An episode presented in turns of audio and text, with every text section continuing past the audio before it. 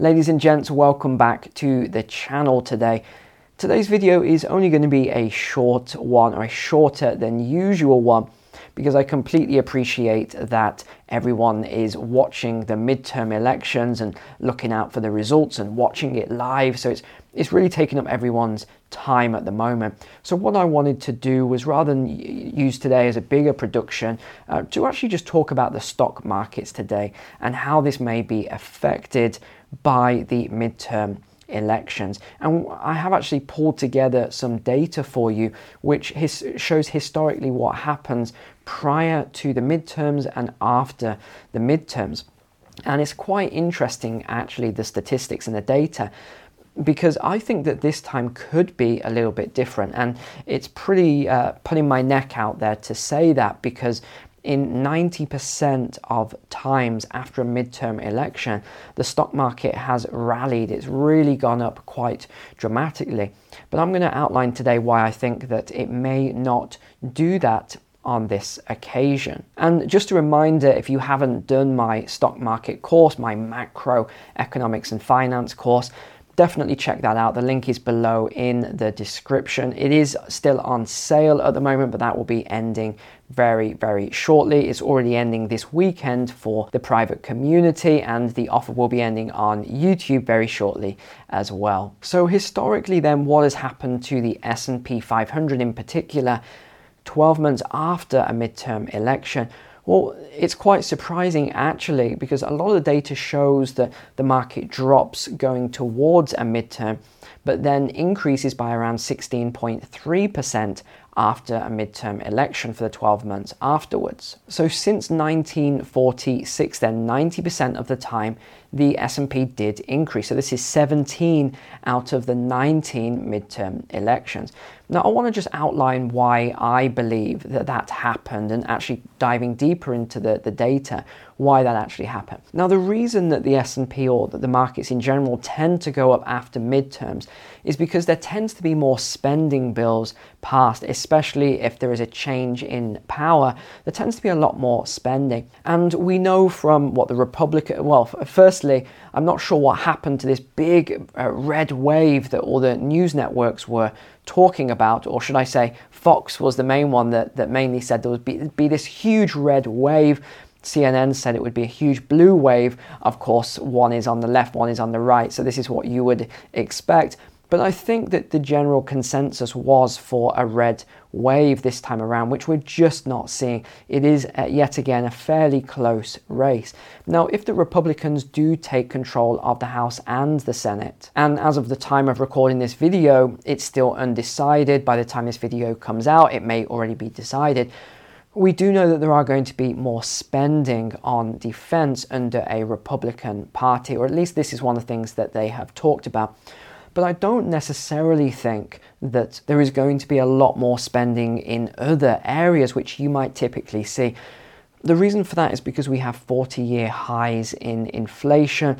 There is a very weak economy. The USA is struggling right now. Um, and it's not just the USA, it's most countries are really struggling. They are in recession, even if they don't like to admit that they are in recession. What's holding it up is a strong job market at the moment, and it's, it's taken everyone by surprise, even a lot of economists, that the job market is still holding up quite well. But just remember that high levels of employment or low levels of unemployment is a lagging indicator. So I do still expect to see unemployment rising as we go into 2023. And we're already seeing some of the things I talked about in terms of the white collar workers or some of the higher end tech um, workers with the higher salaries, 150k and upwards.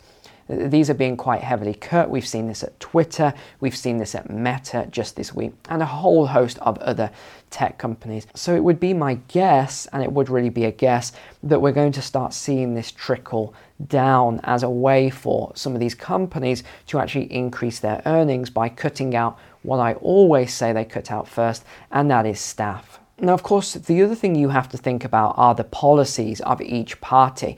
We know that the Democrats are very heavy on green energy and renewables and spending there.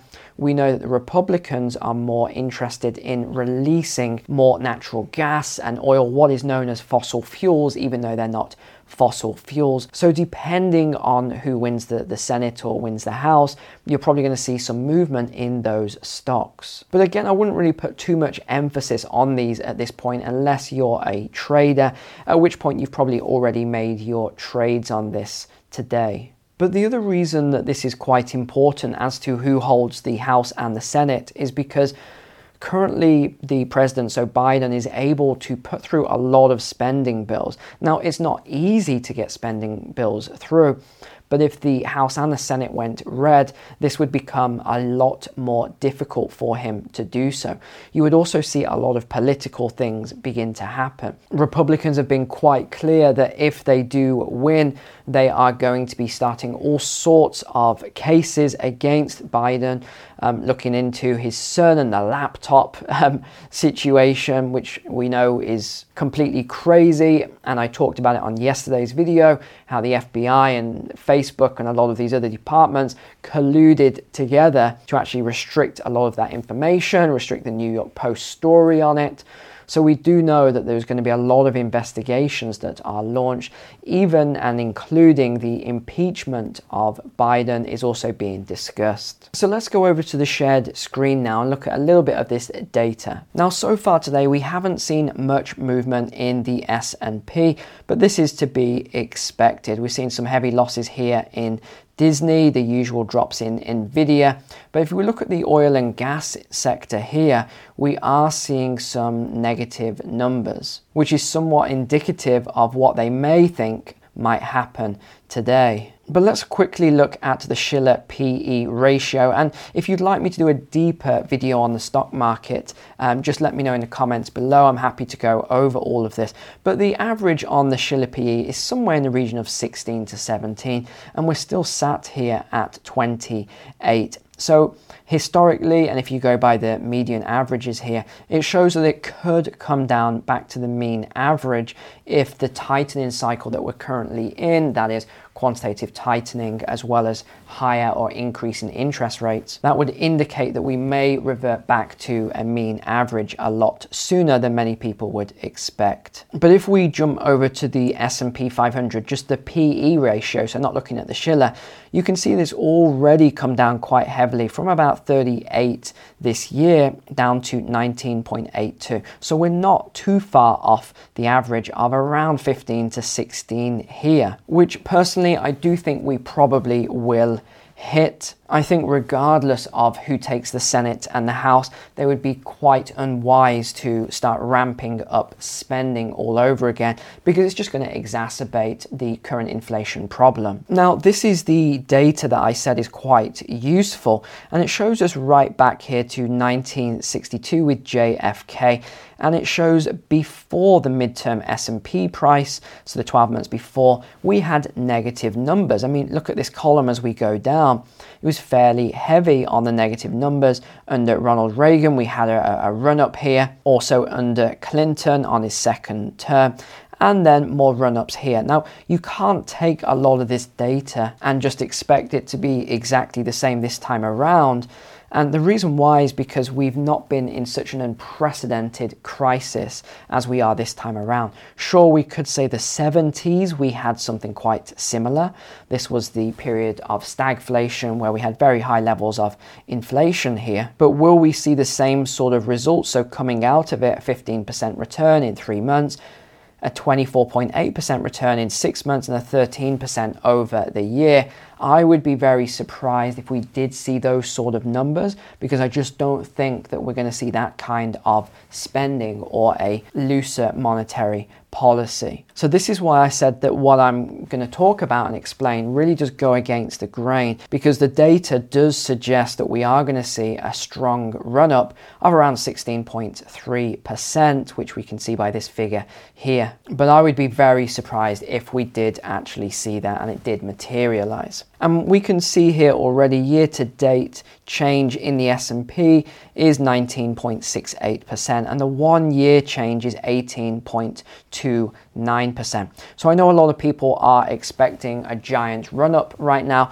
I would say just be a little more cautious because I would be very surprised if we did see this. And that is as a result of this tightening cycle that we are currently in. To put this very simply, when we have very low interest rates, this stimulates the economy. It has people borrow more money. So if interest rates are low, you might go out and you might get an auto loan. You might be willing to purchase a bigger house because you can get more house for your money due to the interest rate. You might be willing to take on more personal debt, and the banks may be flush with a lot of cash, so they are willing to lend to you. But as we go into periods of high inflation, what we often see is a tightening cycle. So that's interest rates actually rising. And this is no longer a period of quantitative easing where it's more creation of currency, but we actually uh, see a period of quantitative tightening. So this is actually removing liquidity from the markets and the banking sector is the easiest way to describe it uh, without getting too complicated on it all. So, to go a little more granular, then, bigger defense budgets, this is what is expected, heavier scrutiny of military aid to Ukraine, and a tougher line on China are all on the horizon should Republicans take control of the House or Senate. Experts already have their eyes on a spate of defense topics, both global and domestic. They are poised to change under a new Congress, ranging from spending levels to social policies and everything in between. The lawmakers promise to support our troops, invest in an efficient, effective military, establish a select committee on China, and exercise peace through strength with our allies to counter increasing global threats. While the fiscal 2023 defense budget is still being worked out between the House and Senate, lawmakers are expected to agree to an $815 billion defense budget, around 9% higher than last year's spending. So, for those of you who do invest in defense stocks, it's not something that I invest in personally. That could be something for you to keep your eye on. But we have seen some interesting comments from House Minority Leader Kevin McCarthy, and he's talking about how there won't be a blank check for Ukraine if Republicans take control. And he's talking about the reason why we have a $31 trillion national debt. And you can see that here 31.2 trillion. Debt per citizen, almost $94,000. Or debt per taxpayer, $248,000. I mean, let's be honest, that is never going to be paid off. And just a couple more notes then as we wrap up here. Kevin McCarthy, who would likely become Republican Speaker if the Republican wins, has not ruled out impeaching Biden. What are the biggest issues right now as we go into this election or come out of this election?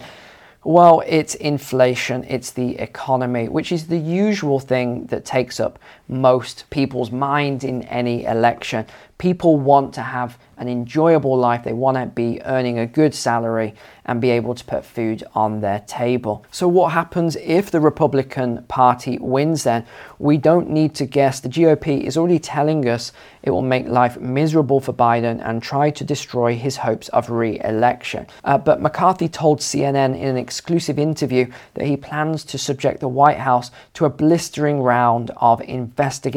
McCarthy tells CNN the first bill would be on border security if GOP wins the House. All right, well, that is you now up to date, my friends. Just a reminder if you haven't taken the macro finance course, my stock market course combined, the link is below in the description. It is still on sale right now. Thanks for watching today. Take care. God bless. I'll see you tomorrow.